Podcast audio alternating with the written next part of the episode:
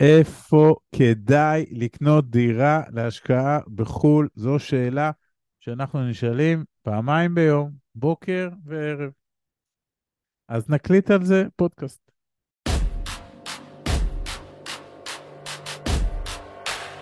ברוכים הבאים למדברים השקעות עם עמית ואגר.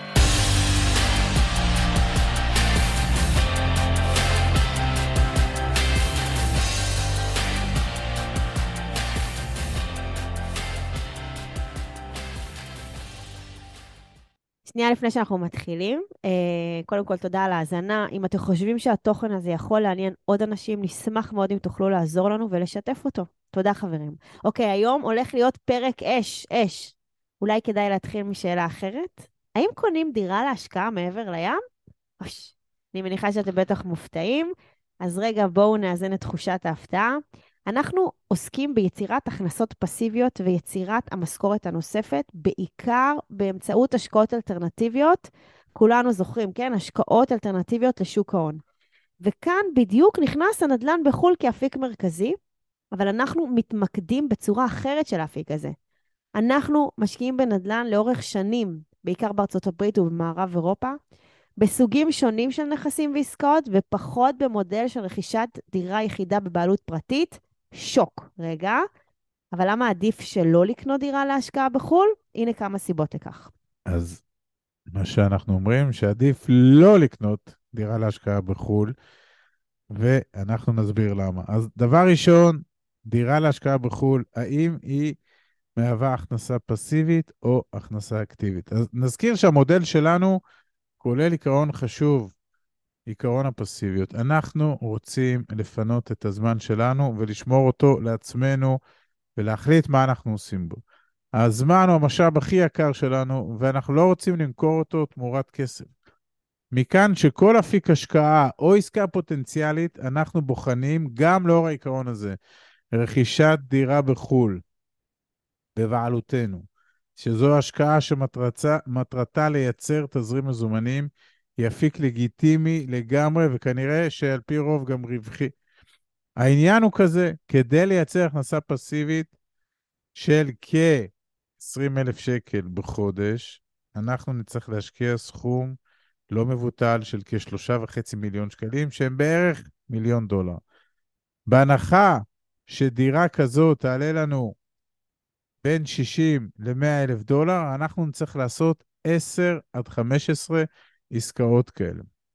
וכשאנחנו אומרים נצטרך, אנחנו מתכוונים למעורבות די משמעותית שלנו.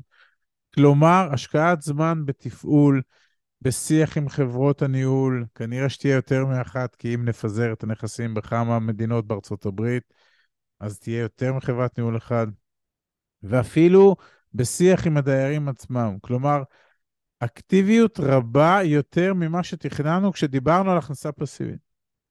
פרט לאקטיביות הזו ולזמן שלנו שיושקע ביצירת התזרים השוטף, יש גם עניין של אמון וכאב ראש. מי מבטיח לנו שחברות הניהול שלנו, שנזכור את שירותיהן, ינהגו ביושר לאורך זמן? מי מבטיח שלא נמצא את עצמנו בכל מיני תסבוכות עם דיירים וענייני תשלום של שכר דירה שלא שולם, בלי יכולת להתמודד עם הקשיים בצורה מיטבית, נוכח המרחק הפיזי. מי יבטיח את הדברים האלה?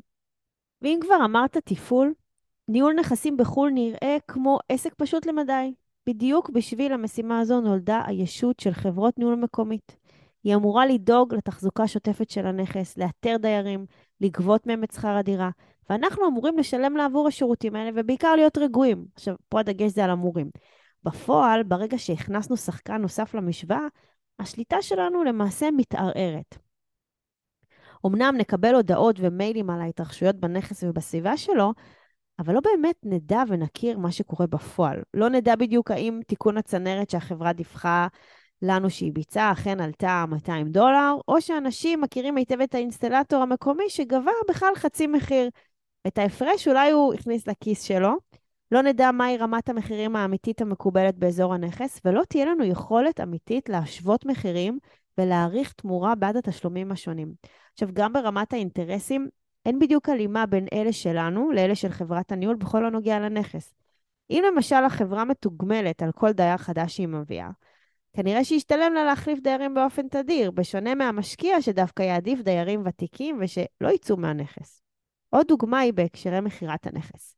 החברה תשאף שלא להפסיד נכס שבעליו החדש עשוי שלא להזדקק לשירותים שלה. למשל, משפחה אמריקאית שחיה באותו העיר. בעוד המשקיע דווקא ירצה למכור בנקודת זמן מסוימת, למשל, עכשיו שהמחירים גבוהים, אז אפשר לנצל את המכירה בשביל באמת להגדיל את הרווח על הנכס. רגע, רגע, גר, נו, לא, לא כולם רמאים. ובכלל, אנחנו משתדלים להניח בצד את התפיסה הישראלית של אני לא פראייר. אנחנו הרי מסתמכים במודל שלנו על גורמי מקצוע שהם לא אנחנו. אבל גורמי המקצוע האלה הם חברות ותיקות ומנוסות בתחומן עם שני כובעים. האחד, כובע ישראלי שמדבר ישראלית, והשני מקומי שמדבר את השפה המקומית, על כל המשתמע מכך. ואנחנו מדברים עם הכובע הישראלי, הוא עומד עבורנו בקשר שוטף עם המקבילים המקומיים. כנראה שככה הרווחנו גם זמן, גם כסף וגם בריאות נפשית, וכנראה שגם צמצמנו מאוד את הסיכונים המיותרים. ההיכרות עם מרחב ההשקעה. נדל"ן, כפי ששמו מעיד עליו, הוא נייח. הוא נעוץ באזור מסוים ואי אפשר לשנע אותו, ומכאן שיש חשיבות רבה למאפיינים של האזור הזה.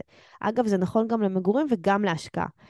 ככל שנכיר את המאפיינים האלה טוב יותר, נדע לזהות הזדמנויות השקעה אטרקטיביות במיוחד שיצוצו על אותה קרקע.